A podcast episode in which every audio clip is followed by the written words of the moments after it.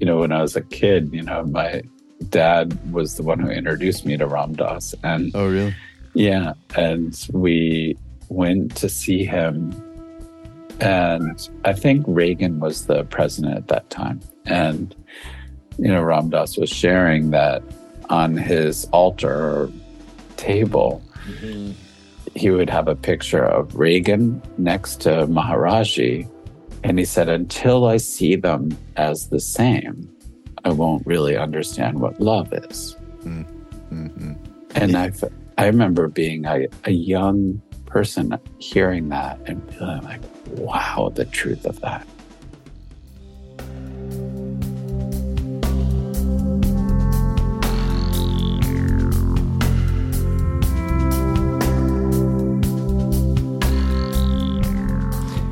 Hey everyone, I'm back. It's Raghu and Mindrolling, and uh, back with an old friend. We haven't actually, this is strange, right? We haven't actually physically met ever. We just know each other. This is the beauty of the pandemic. One, I mean, not many beauties, but this one is the fact that we can communicate and be together in this fashion. I can't, you know, I've made so many great friends. You certainly being at the top of that list. Koshin Paley Ellison, welcome. Thank you so much. So great to see you, Raghu. um, so just, there's a, a, a, a, a, not a question, it's more of a, like a statement that, uh, that requires a little bit of response. And that is, I've been working uh, with my friend Duncan Trussell. Uh, we've done a lot of talks around this thing that Krishna Das came up with, that he that he uh, centralizes in many of his uh, talks and these Thursday night things he does. It's called the movie of me. You wake up in the morning, you're the producer, the director, the chief protagonist. Uh, the you're you you do it all, and it goes on twenty-four seven. Is this movie, and that's core really to this. Uh, Koshin wrote this wonderful book called Untangled, uh, walking the eightfold path to clarity, courage, and compassion, and that's central. That understanding uh, has to be there before you even take one mini step, right? And so in, in the course of working on this, going through our makeups and how it, how the uh, culture and education and family contributed to the entanglement that we all find ourselves into, and then hopefully wake up. So in the waking up, and we talk about the waking up in, in, in these uh, chats and podcasts that we've done, uh, that's going to be a, uh, an audio book, hopefully next year. Mm-hmm. And uh, so in the midst of it all, we we start to realize what Ram Dass aptly named in this movie, Becoming Nobody, from a few years ago, when he's, he he was doing a talk, and he suddenly just, he sort of stopped dead, and and he went, when is what you want enough? When is what you need enough? It's much more interesting to serve. And that's like the core, in my mind, is the core of what I've been talking about with, with Duncan. I talk, I mean, so many different people do I talk to on these podcasts, including uh, the likes of Mark Epstein, the Buddhist uh, psychotherapist. I do that to get a little free freebie here and there. uh, so... Yeah, reaching out beyond oneself is both uh, the thing that we humans need to connect more to in, in our lives.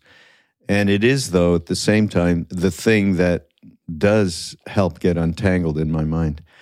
And I, I just really appreciate Koshin. I know the work you're you're doing. I follow. And uh, at least in a, in a general way, enough to say, as am I right or not? Is Ram Dass right or not about the the actual reaching out is a profound effect without and within on the uh, you know to to the people that are around you and to your own involvement. Maybe speak to that, because you the work. I mean, just everybody briefly. Koshin is out there doing social action consciously. Uh, I in, in the style of of uh, Roshi Bernie. Right, who uh, just had this phenomenal way of uh, interaction uh, and and having that that uh, conscious center through it all. Yeah, you know, I often think of you know, I often think of Bernie often, and you know, he's part Bernie of Bernie Glassman. Life. Sorry, I, you know, yeah. we're being a little too familiar here. Roshi Bernie Glassman, who passed a few years ago, was a tremendous yeah. human being. Truly. And, you know, just always his also love of this quote of this wonderful teacher named Kobo Daishi. He said, the depth of someone's awakening can be measured by how they're observing the world. Mm. And so very often we can get so self-oriented. And there's mm. this incredible woman named Shundo Ayama Roshi, who's this great Zen teacher in Japan now. Wow. And she always is talking about, we get so, in so much trouble with our self-centeredness. Mm. And kind of, as, as you were talking about with Krishna Das, about that kind of the movie of my life, it's like that self-orientation as opposed to like, how am I helping? And what's useful? And not just for me, you know, or the me is so small. Yeah. It's just so small. So in, in thinking about the legacy of all the teachers before us and all the teachers with us now about this dedication and clarity of our vow. And to me, I was actually talking to one of the people on our board yesterday, and she was saying, you know, what I love is not that you and Chodo are such beautiful teachers, but it's about what it's about. It's not a devotion to a particular person. It's a devotion to mission and serving the world. And that's what gets, you know, to me, that's where life force and liveliness comes from. So whether, you know, I was thinking about how, you know, for I don't know, for a while, Chodo and I have been teaching in different medical schools and medical programs and in the United States and Japan for, and just keep hearing the same message from these beautiful doctors who are just really suffering with highest rates of drug and alcohol abuse, of divorce, of suicide. Mm. And, and, you know, how do we listen first? And really appreciate like the three tenets that Bernie really brought forth, which is of not knowing. And so just like really listening and not assuming and listening to these doctors for all of these years. And during the pandemic, you know, Chodo and I and our friend Taroni Lodog, we got together and we said, we have to do something to, in a very thoughtful way, mm. to help these physicians. And so we created this Contemplative Medicine Fellowship, which is really about really bringing a group of physicians and nurse practitioners and physician assistants through this year-long exploration of their own suffering mm-hmm. and to honor, you know, the nobility of their suffering because mm-hmm. they're doing such beautiful work and they became known as frontline workers. And to really appreciate their suffering with themselves and really looking at how they suffer inside of themselves, as well as in their family relationships and friendships, which often suffer a great deal. And then, of course, how it works in their clinical work. And, you know, one of our fellows, you know, when she came, she was talking about, you know, she stopped looking at her patients maybe twenty years ago, looking them in the eye. Really? Ooh. And if you met her, she would, you would think she's like this wonderful, loving person, which she is. but she was in residency for O B G Y N, and she had to give the this these two parents news that their baby, who was at eight months in a pregnancy, uh, was dead. And she didn't know how to have that conversation with them. And she said, that was the beginning of me looking away, because I didn't know how to have a difficult conversation. And I realized how that's been eating me alive for all of these years, and how me turning away from what's hard was also kind of self-centered as opposed mm-hmm. to it.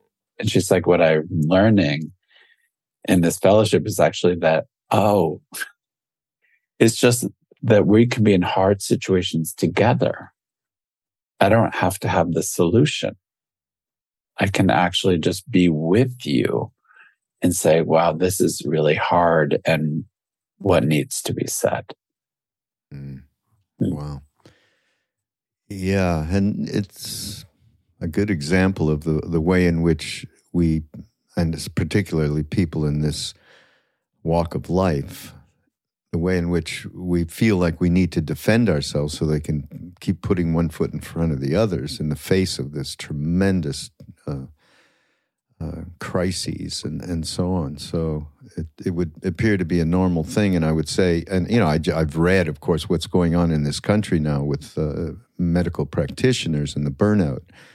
And uh, yeah, so that's... Uh, Help some more people, Koshin, on that level. Jeez.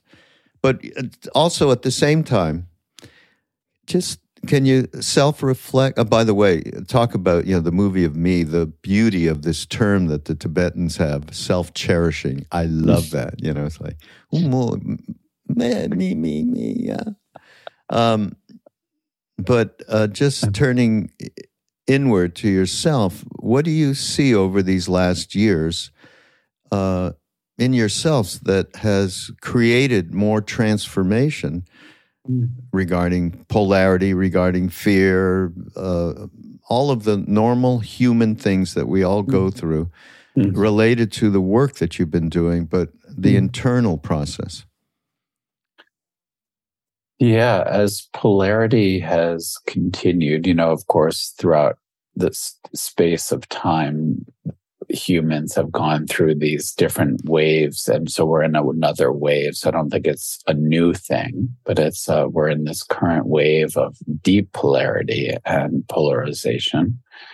And what I found in myself is I also was finding that I was feeling a little siloed in my thoughts about who was right and who wasn't right. And, and so I began to Actually, I began, I think it was about nineteen months ago, have a practice. So after my morning meditation practice, I, I sign on to this white supremacist website. And really? Yeah. Wow. And just for a few minutes, just to kind of, what am I, and just to watch my mind mm. and to, and what I find is that it takes me about mm, a second or two to have almost exactly the same polarized thoughts as that I'm reading yeah. on their website, you yeah. know, and against these people. And so it's so humbling to realize how the same we are from the people that we think we are so different from. And so it continues to be so surprising almost every day. mm. And so for me, it's a very humbling process to realize, like, wow, we are so similar that when it's so easy to find the enemy mm. and to create an, an enemy. Mm-hmm. Yeah, very convenient. Yeah, it so is that, for us all. That's been a huge process for me, and really just deeply humbling and really challenging to read, you know, what mm. I what yes. people believe. Yeah. It doesn't take much imagining. We see it every day and, and through all the different media. And uh, at the same time as, and this is just my thought around it, as the same time as, as that is one hundred percent true for all of us, there is another truth around the reality of uh, education and the reality of ignorance that does take place in our society, and mm-hmm. not just on one side, but certainly that is a truism, and the mm-hmm. refusal to accept facts, scientific facts, you know, stuff like that. That's uh, the the um, taking action mm-hmm. to create a justice. Uh, has to be involved in the same moment that you are going on to the white supremacist website and watching uh, one's mind. That's what I mean. Both of these things, I mean, what I mean, that, that, that seems to be the reality. It's what Ram Dass, of course, did his entire life and, and uh, was constantly reminding people, you can't just go out there and think you're going to make change when, when you're just absolutely becoming what you're what you're opposing, you know, screaming epithets in the whole nine yards. Well, it reminds so, me, you know, when I was a kid, you know, my dad was the one who introduced me to Ram Dass, and oh, really? Yeah, and we went to see him, and I think Reagan was the president at that time, and you know, Ram Dass was sharing that on his altar table. Mm-hmm. He would have a picture of Reagan next to Maharaji. And he said, until I see them as the same, I won't really understand what love is. Mm-hmm. And I, I remember being a, a young person hearing that and feeling like, wow, the truth of that. Mm. And the courage of that to lift kind of our own hatred up and to put it on our altar. Mm. And to the the figure of kind of light and the figure of what we perceive as darkness, and mm-hmm. to put them next to each other as, and how in our work to really see them as equal mm. is very powerful. Uh, he kept, of course, he had Trump in the latter years on that puja, on that altar. And yes. uh, he and I, I'd say, really? I mean... Uh, I hear what you're saying, but there's no way I'm putting Trump on my altar, okay, Ram Dass? And he would say, I'm not putting, I am sending love and good wishes to the soul that's beyond behind all of that really, he would say, really fucked up incarnation. Actually, Ram Dass wouldn't have used that. He would say, uh, unfortunate incarnation that he has taken in this mm. life, and to work out, you know, some really tough stuff. So I said, all right, well, God bless, I'm not doing it. uh, so Koshin, uh, Untangled. So here, I, I just want to read one sort of description of what this is. Uh, and so people uh, will immediately relate, because this is all of us have this, no matter what. Mm. Uh, and uh, it's under a chapter, Tangles of Our Own Making. Well, I would say, actually, when I think about that, there's tangles that we're still working out from other incarnations, I suspect. There's tangles that uh, the formulation of them is extraordinary when you... Th- You know, I think of my parents and uh, teachers and teachers from Auschwitz and, you know... Uh, there's a lot of tangles that are, it, it entangles much more than one's own making, but the one of one's own making um, are, are pretty damn good. So uh, the pain we feel is rooted in how tangled up we are. Many of us feel tangled by our fears, our resentments, and our stories about ourselves and others, the movie of me. We feel controlled by behaviors we can't change. Thoughts we can't stop, feelings we don't want to feel. We feel tangled in confusion or in misperception or in traumas we haven't learned how to heal. Very key there. Living so tangled up contorts our bodies, and we end up walking through life like the Ministry of Silly Walks. I love this analogy in the old Monty Python skit. the Ministry of Silly Walks, really. This reduces our availability to life, to others, and to our true selves. Mm.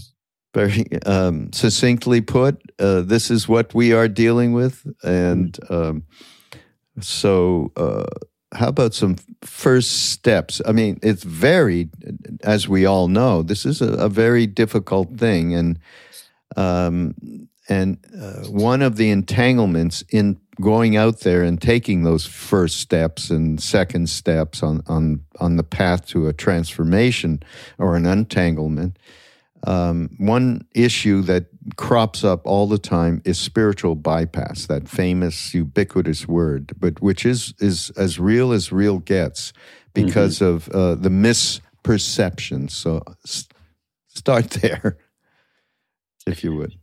Wow, Raghu, I just so, so appreciate the kind of breadth of what you're laying out. And yes, you know, what we can do, our kind of our personal suffering, to me, is also part of, of course, the inherited, you know. And so from, I think also the possibility is that we can be at one with, oh, right, this has been going on for a long time, not just through me, but through my great grandparents. And I think we have similar family histories. And through that kind of collective trauma.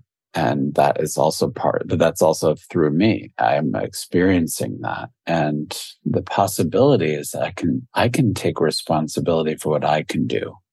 And yes, all of that's true. And how am I going to participate in that? And perhaps even make a difference. And so I think that how do we become at one with what's difficult and hard mm. is super important. How do we become at one with what is challenging? What is those kind of self-limiting ideas of even what's mine and what's yours? And how do we step forward into our life? And so to me, it's also speaking of, you know, the Holocaust. You know, I think that it's important. You know, one of the main teachers I had of that was my uncle Victor, who the book is actually dedicated to, uh-huh. who escaped concentration camp. And how do you lit- escape a concentration? I, wow, that must be yeah. a story on its own. I could tell you the whole story. It takes about three hours, but oh, it's like, but uh, he. But it was, it was so powerful. He lived with us for a period of time, and he would tell the story almost every day. So he would like oh, start really? the story, and like as it is very common in traumatic kind of events, that people would have to keep retelling the story, oh, oh. and very painful and heart wrenching and just wrenching story, mm. and. But he was really the first person that I knew who didn't try to pretend it was not hard. And he mm-hmm. talked about the excruciating choices he had to make, which were like literally life and death for himself and other people. Mm-hmm. And how, yeah, just like, oof, the, the knot and the tangle of that. And for me, it was like he was telling this story about what freedom costs and that it's not so clean. And so if we think about spiritual bypassing, I feel like he was a, such a powerful teacher that you have to be willing to talk about what's really hard in order to be free. And he really helped me understand love in a different way, in that way that there's going to be really hard things that'll happen. And to really love, we have to be willing to go through those really hard things to get there. Mm. And I think very often we kind of shy away from what's hard. So even the Four Noble Truths, which is really the frame of the book, and many of us want to go right to the Eightfold Path. Like, oh, like I want to get to that, like the good part. Like, how is this like fun and, you know, or healing? And there's a reason why that the Buddha also laid out the first three of the four noble truths.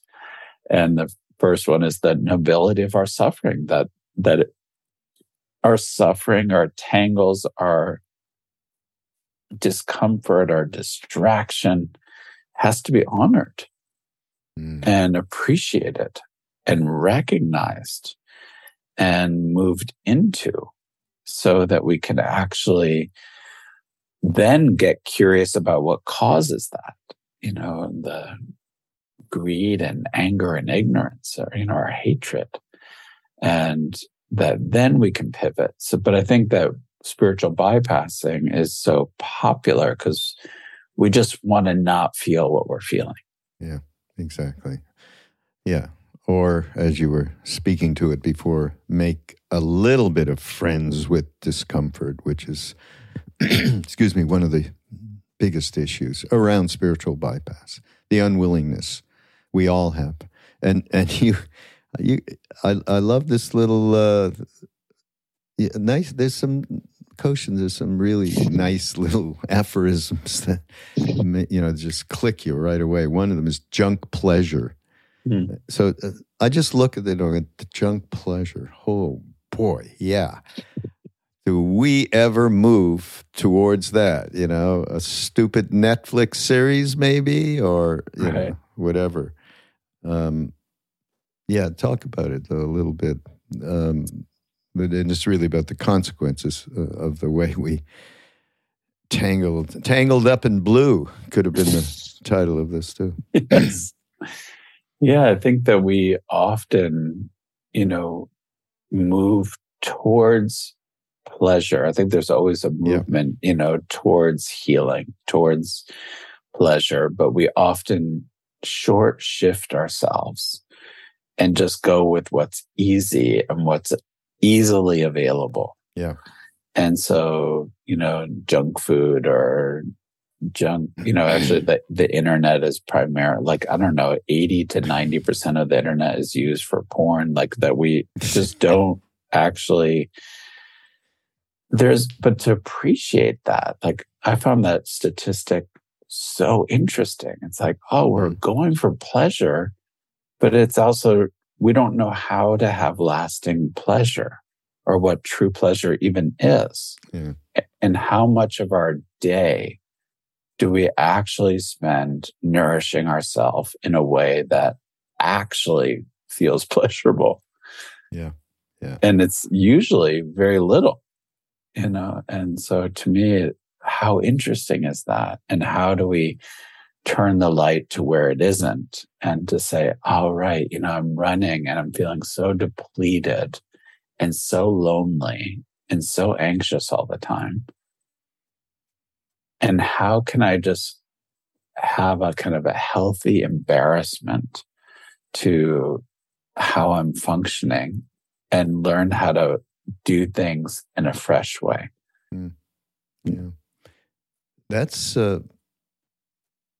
that really harks to what you were saying before, which really, uh, I think everybody listening, we should pay attention to honoring.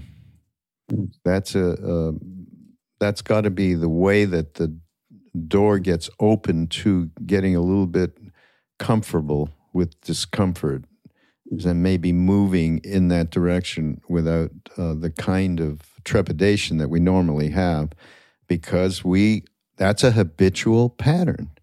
Junk pleasure is a habitual pattern. Uh, And it, yes, it is totally exemplified. Netflix is not, you know, but certainly the net, you know, and yeah, now you're, you get notification. My uh, Apple Watch is notifying me, you this week, you are up twenty-two percent. I know, shit, really. Uh, but yeah, I really appreciate the idea of honoring this stuff. So when I look at my watch and I see that, I'm not going, oh, okay, I'm the worst. I'm absolutely the worst look at me, you know, stuck inside of uh, of, of this uh, magic digital universe. But it's okay. I mean, you know, it's okay. Jack Kornfield does a great thing, by the way. Uh, he, it's basically his. It's a mantra. It's kind of, it's okay to be human. It's okay. Yeah. Just look at us. Look at the way we look at these weird ears and, and this thing in the middle of our forehead and nose. And then eating. Just watch yourself eating, stuffing this stuff in there, you know, or have sex. Maybe, you know, that's really weird, you know. But it's okay. We're just human. And that, I always mm-hmm. felt it was parallel to what you just talked about in terms of mm-hmm. honoring. It's okay. Yes. I mean, it's so important just to realize our strangeness, right? And just to realize that things are hard. And I think that sometimes we back away from things being hard and weird as if they're not supposed to be. But life has hard moments. And as you're saying, like, it's okay. And but the, to me, it's actually the place where we can forge our character in a, such important ways when things are hard. You know, like my, my husband just came home last night from having surgery, and mm. it was a hard night, you know, and it would be easy to say, oh, I wish that it was different, you know, that I wish that, you know, this was not happening, but that wouldn't really be so helpful. But to me, the beauty is to say, oh, this is someone I love so much. And how do I support them in being as comfortable as they can? Mm. And in a situation that is just not comfortable, because just like wasn't comfortable. Yeah. Oh, well. Humbling. But, yeah. That's another big honoring, the realization that uh, life in and of itself is very humbling. And we are all bound, as the Buddha said, to deal with suffering. And it's a reality. Um, yeah, so a lot of good, helpful hints in here, Koshin, about untangling. That's, you know, it's right up my alley. Uh, so there's one thing I think that's useful to talk about, um, which is hungry ghosts.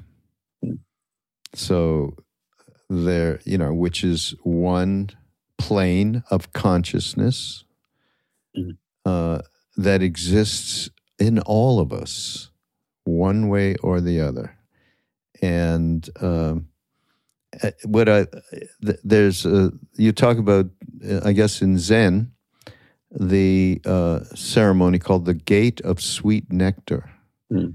So uh, Krishna Das and Bernie were Glassman, were were Roshi Glassman, were good friends, and uh, he tells this story much better than I could ever tell it. But just the basic thing is, he wanted Krishna Das to put some music to some of the words of the ceremony.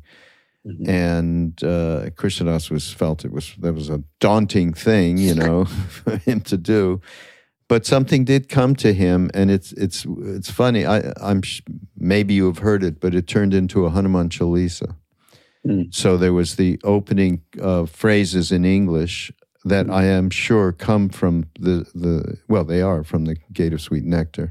Mm-hmm. Uh, and uh, I never, uh, I never got that that the actual um, the Gate of Sweet Nectar uh, and the ceremony was a, a way to feed what what is a hungry ghost, mm-hmm. and so hungry ghosts, lost spirits, and of course what it, the exoteric thing, but.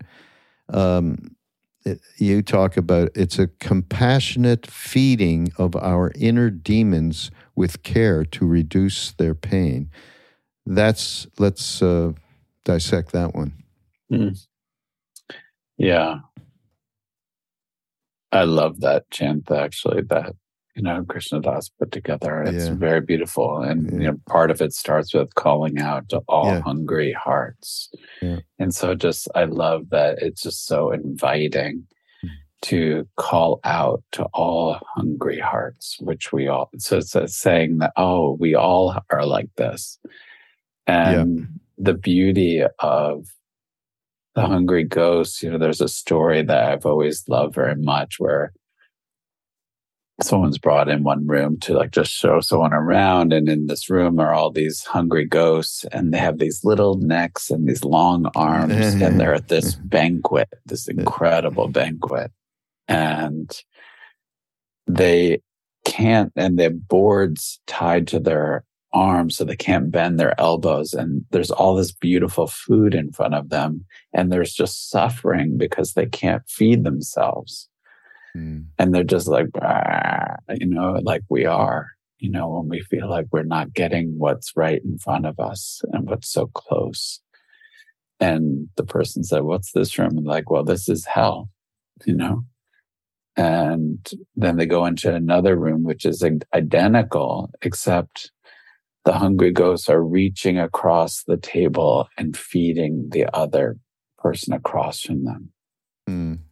So the same boards are tied to their arms, but they're thinking about others. So that ceremony is also about calling out all hungry hearts. It's also like saying, yes, I I recognize the hungry heart in you, and how do we nourish each other? And so to me, it's also about how we show up in a loving way for each other. And you know, I think that's such a wonderful way to mm. reflect even in our relationships and our everywhere in our life. We can actually take a look at, how am I doing? You know, mm. am mm. I nourishing the people in my life, or am I kind of getting self-centered? Am I thinking about how can I feed you mm. and how can I take care of you?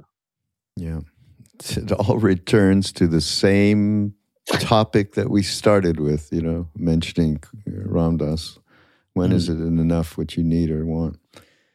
Uh, yeah. And by the way, uh, this, you know, as you recited some of the words, and of course I know it extremely well, having worked with Krishna Das all these years, uh, and for me, to, it's I, I just look at myself and go, wow, you never connected with hungry ghosts, feeding hungry ghosts, as to what this prayer is about? Are you serious? And then I think I got, and then I think, okay, what really happened there? This, this is just thoughts while you were talking about it. And I thought, you know, I got so carried by the e- emotional impact of the of his melody with the words, and it carried me into whatever I guess I needed in the moment of clearing, uh, as a prayer would do, that I, I didn't need to really connect with it in terms of its ultimate big picture as to, you know, what this is. And and that's okay. And I think for all of us, whatever you get out of any one teaching, prayer, or whatever it may be, kirtan, uh, it's all good, you know. And that's, you know, we don't need to beat ourselves up about it, which I was just starting to do. And then you caught it. Yeah, and then I caught it, yeah. Well, if I can't catch you here sitting with you, I'm lost. And then it can be found. Yes, that's the beauty, right? Yeah. That is the beauty of the human condition. We can always return. We yes. can always. Sharon talks about Sharon Salzberg talks about that a lot. Uh, so another thing that I think can help uh, people is uh, just the relationship. Uh, uh, It's funny because we have uh, a retreat. We're going to we continue the retreats in Maui uh, at at the end of the year, and, and the end of November into December. We've been doing, and they're continuing because I don't know, he's around, Ram Dass, uh, as we go through, and uh, it's uh, everyone's living in that one heart that's beyond bodies and all that. Uh, but this year, we are going to talk about relationship. The theme of it is relationship, interconnectivity, and interbeing. Mm. And uh, and you're you're. Oh, by the way, uh, and this is in the book, and you talk about, you know, you're working with um, a therapist and so on. This, and this is a suggestion from me, I'm lucky because I can talk to Mark Epstein and other psychotherapists. So uh, that's just a fortunate part, offshoot of the job. But it, if we're talking about spiritual bypass and the ways in which we won't uh, allow ourselves to uh, show up and use the spiritual path as a way kind of around it, therapy is an important thing and can really help. Uh, Ram Dass used to say, of course, uh, when people asked him about therapists, he would, is it worthy of a practice? And he'd say, yeah, as long as the therapist doesn't think he's a therapist, you're right. Good. um, but um, mm. yeah, uh, uh, relationship and and how you have been dealing with that part of which is central to our lives. You know, I think that it's like that beautiful story of the tea master and this uh, academic who comes to see this Japanese tea master comes to mind, where he wanted to ask him about Zen and what it's all about. And the tea master just kept pouring the water in the teacup until it overflowed. And yeah. I think that very often we are like that academic, you know, where he was like, "Are you going crazy? Like, what are you doing? The water's getting everywhere." It's like, I'm showing you your mind. And so to me, asking for help, you know, you're talking about going to therapy or being with a teacher. And it's so wonderful to empty our cup and to be in relationship. And I think that I agree that the therapists I admire and the teachers that I really feel inspired by are people where that their cup is also not full, and mm-hmm. that they're just kind of walking with people and realizing it's just the path itself, that it's not about how much I know, but about how much I can be and have the interest to be with you and to be interested in how it is to be you. Yeah. Yeah. Yeah. That's... Uh, and that's so rare. It's so rare. Yeah. Well, I've, I've yeah. only been talking about Mark Epstein in the beginning. He's a rare one, that's mm-hmm. for sure. Uh, but there, there are many great ones, and, and particularly uh, the combo uh, emanating from Buddhist Um, philosophy practice uh, married to psychotherapy. Uh, yeah. If you can get, I mean, they're not easy to find. It's one thing, but it's, they're overworked these days because of what's gone on, you know. That's why there's a, a, a wonderful offering, uh, and they're huge now, BetterHelp. You can go online, you know. They're mm-hmm. one of our sponsors at the Be Here Now Network.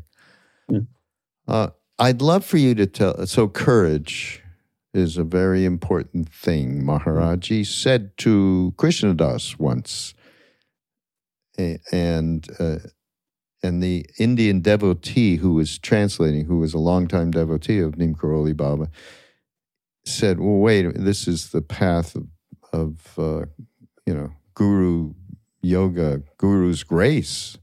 Because if you're saying courage is a very important thing, you're implying a doing something coming from, emanating from inside yourself. So he said this to Maharaji. Well, no, Maharaji. Blah, blah, blah.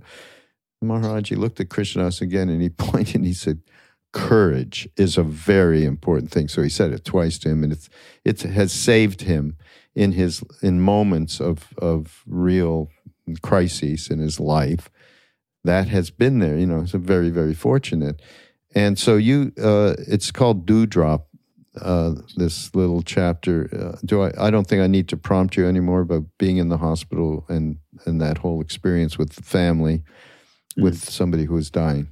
Can you tell? I mean, it's just a fantastic story, and it leads to, mm. I mean, and certainly centers around fear and the fear that we all have. Mm. But what you say after you tell this story is, is we forget to take risks. Mm. And I think that's super importantly uh, mm. important. Can you tell the story though? Yeah. So I was on call at the hospital as a clinician, and I don't know, three in the morning, I was paged and I had to go in um, to the emergency department. And in the emergency department, behind one of those curtains mm. was a family. And the one member of the family was in the bed, very, very uh, kind of shrunken person, kind of curled up, almost like a fern, like mm. uh, like a fiddlehead fern, almost kind of curled up in himself. Mm. And the family were pressed up against the curtain as if like it was a wall. You know, they were just as far away as possible from this man. And it was the family, and he was the father, and the wife, and the kids were there. And all of them, you know, had, you know, clearly had woken up in the night, and he had a medical emergency, or so it was called. And and he was muttering something, and I said, "Oh, what is he saying?" And they said, "Oh, we don't know." So I went very close to him, and and what he was saying was, "Hold me, hold me, hold me, hold me." It was so haunting and beautiful and clear. And I said, "Oh, he wants to be held." And they said, "Oh, well, no, no, no, no, we're not going to do that." And so I said, "Well, I'll do that if we, if you kind of all make some contact with me, so you can hold my hand or, you know, touch my shoulder, and so that we all can be in contact here." And so I just kind of got down close to him in the bed and put my arm around him, and he's like, "More, more, mm. more." And climbing into the bed with him and experiencing and just kind of enveloping him. And this is definitely not, wasn't my training. It just felt like that. That's just what he was asking for. And it felt so human. Mm. And strangely ordinary. And holding him as he finally said, "Thank you." And then he died. And, uh, and it's just that, you know, it was so powerful and such. And what was being asked for was so simple. And how we so forget what is most needed is putting our hand on someone's shoulder, embracing them when they need an embrace. Like that, often what's helpful and needed is so ordinary. Holding someone, going down if they're having trouble speaking, and leaning in. And how often we forget what's most necessary is just our loving attention. That's and then, so, yeah. And yeah. allowing the action to flow from that loving mm. attention. Yeah. Mm. It's so right on, Koshin. Uh, and I'll, I'll add to it from, from the book. Uh, we forget to be curious about how another person is feeling and about what we're feeling, not as something to resist or act out on, but as something to hold with compassion mm-hmm. and be curious about. That's how we allow more tenderness, tenderness and new possibilities. So when we're not caught by the feeling that we can actually be there, be here now, how can you practice widening out so that you can feel your feelings and expand how are more than your feelings? How do you reflect on this? When we engage new possibilities and new actions, things can change. Something new can happen, like the dewdrops we find on the thousands of tips of grass in the morning. Mm. Mm. And that, to me, that that this whole section is courage. Totally. You know, and that, you know, that I've always appreciated in my training with Japanese teachers and their the their value of do, because it doesn't last very long, you know, mm. and it's so beautiful. It's so fresh and so gorgeous.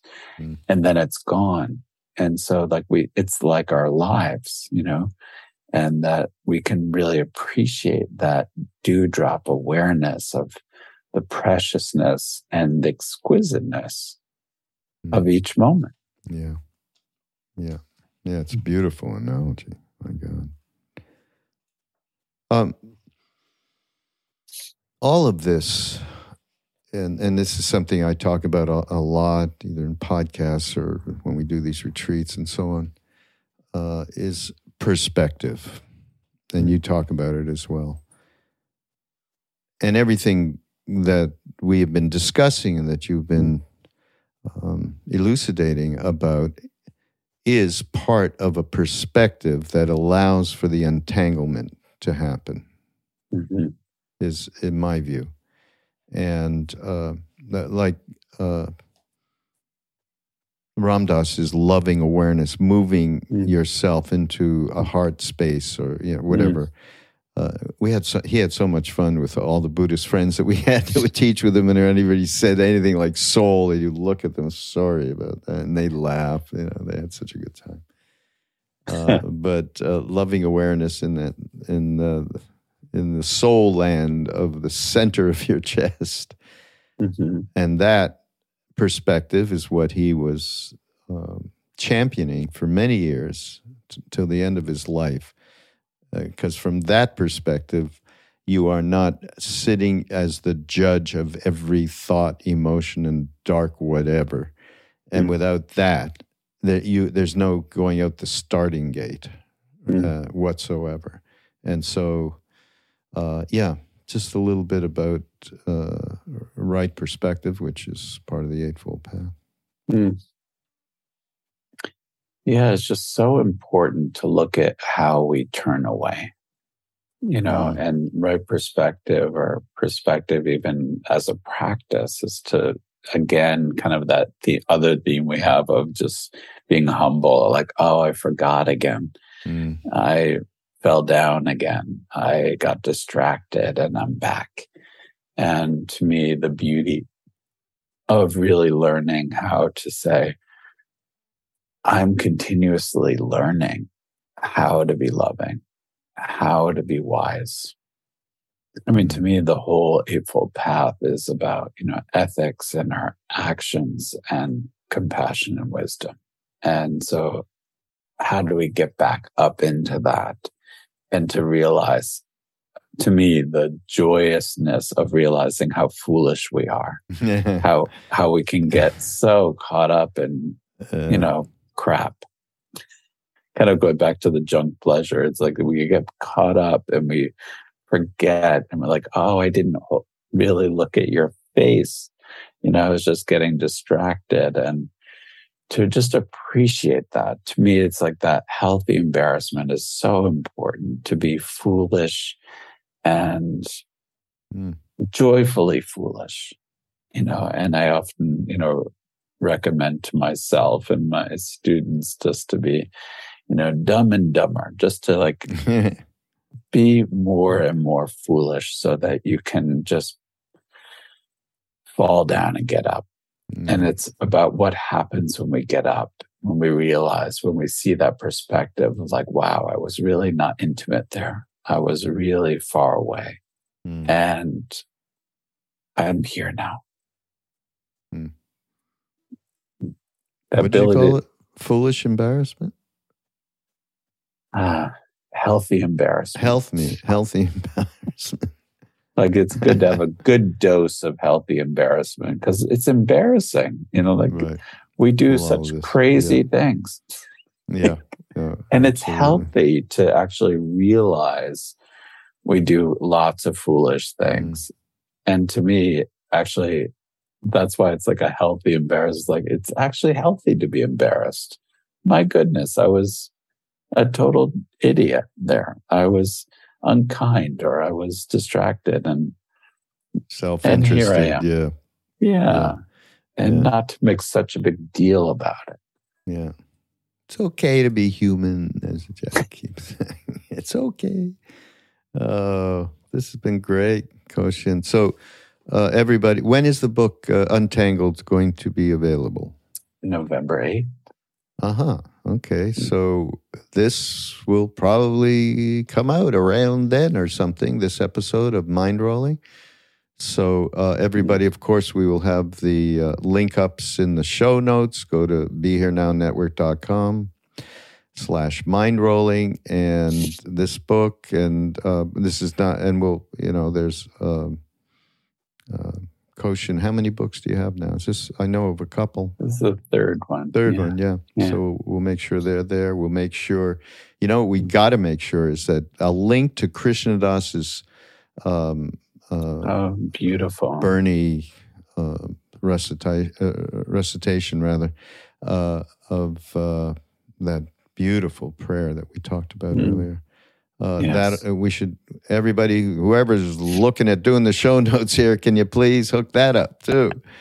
Uh, and uh, this, uh, there, so there's one quote uh, here in in the book. You have you know, a lot of lovely different uh, quotes, but this one reached out to me. Unlikely um person, as far as I'm concerned, who I don't know that well. Of course, I know of Virginia Woolf. Mm. Okay.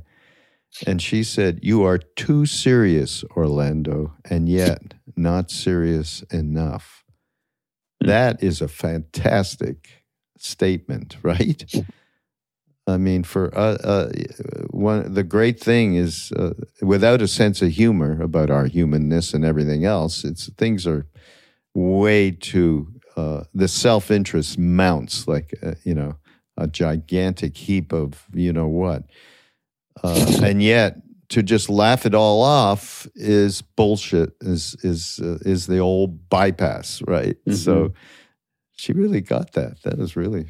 It's so beautiful. You know, like to take responsibility can be also joyful and humbling. And also, to me, it actually makes us more connected to the world. Mm. Yeah. yeah, yeah, absolutely. Mm. Yeah, and that is all part and parcel to a perspective, right perspective. That is absolutely so important. So great work, man. It's always it. wonderful to be with you, Raghu. Yeah, same here, everybody. This is Mindrolling on Be Here Now Network. Go to BeHereNowNetwork.com slash Mindrolling. And everybody else who's there, a lot of our mutual friends, Koshin and I, from Sharon Salzberg to Joseph Goldstein. I did a podcast with Joseph, my, and my son just loves, you know, he works for the foundation, Noah, and he loves to be able to hang out with, you know, he's a real Joseph, uh, Joseph devotee. And it was uh, just wonderful uh, uh, podcast. Uh, Joseph, Joseph is a, such a mensch. Biggest mensch I know, that's for sure. uh, so yeah, plenty of mensches on Be Here Now Network. And we'll see you all next week. Thank you. Thank you, Raghu.